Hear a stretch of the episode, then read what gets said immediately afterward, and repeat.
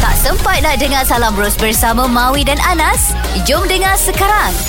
kita nak cerita tentang adakah masalah sosial yang berlaku dalam kalangan anak-anak hari ini berpunca daripada kurangnya pendedahan pendidikan agama. Yep. So apa kita bersama dengan uh, YB Senator Tuan Haji Idris bin Ahmad, mm-hmm. Menteri di Jabatan Perdana Menteri Hal Ehwal Agama. Ya. Mhm. Ha, soalan tadi Mawi kepada Ustaz. Ha, Ustaz, boleh ke share dengan kita uh, yalah cara uh, ayah ustaz besarkan ustaz? Ayah saya seorang tok guru dan pernah menjadi alim alim petua kerajaan negeri Perak sampai dia meninggal dunia lah. Okey. Yang memang asas pendidikan awal yang diberikan kepada kami ialah soal agama. Yang pertama lagi solat. Baik. Dia rotan saya bukan kerana dia tanya awak hari ni merah ke banyak ke biru banyak.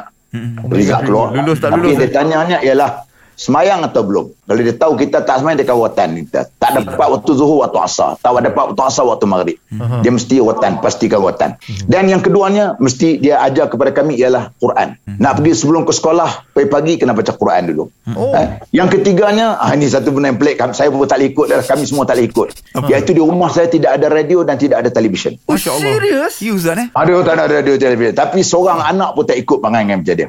Oh, okay. Alright. ah, ah, lepas ah, ah, dia tak benarkan televisyen dan radio di rumah dia. Dia tak benarkan. Oh. Ah, lepas, lepas dia meninggal baru kami beli. Okey, okey. Ah itu ini ayah saya.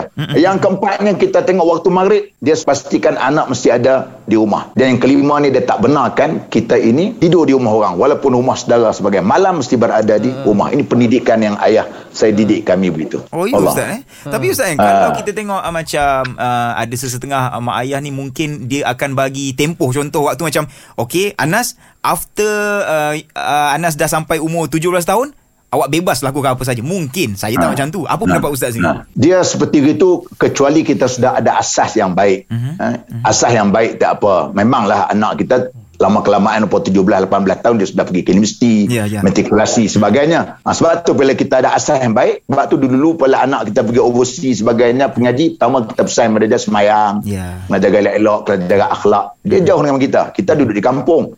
Dia duduk di universiti kan. Memang betul lah tu. Ha, itu asas yang perlu ada. Sebab tu pendidikan ni bermula daripada pepatah Melayu, Melayu sebut kita nak lentur buluh daripada rebung. Ha, bukan daripada dia besar. Besar bila kita cakap sepatah dia akan lawan 10 patah. Patah Melayu tu dah dah jelas lah tu. Yalah, yalah. Betul, betul, betul, betul. Nah Ustaz kalau kita tengok sekarang ni isu ni weh um, Vaksin. uh, Vaksin kan Ha, vaksin. Dulu Yelah pandemik Sekarang dah nak Ke fasa endemik ni apa semua kan Ustaz kan Macam mana Ustaz kan nak, nak bagi persediaan tu Anak-anak sendirilah Dia sebab tu apabila kita sekarang ni dah pergi pandemik nak pergi endemik. Endemik yes ha. InsyaAllah mana kita endemik ni maksudnya kita sekarang ni akan hidup dalam suasana yang di dalam kita tu ada COVID. Kita anggap COVID itu sekitar kita tapi cuma kita kena jaga SOP. Walau bagaimanapun dalam hal seperti begini kita sebagai orang yang beragama yang mesti ada dalam diri kita kita anggap ini adalah merupakan satu ujian daripada Allah Subhanahu Wa Taala.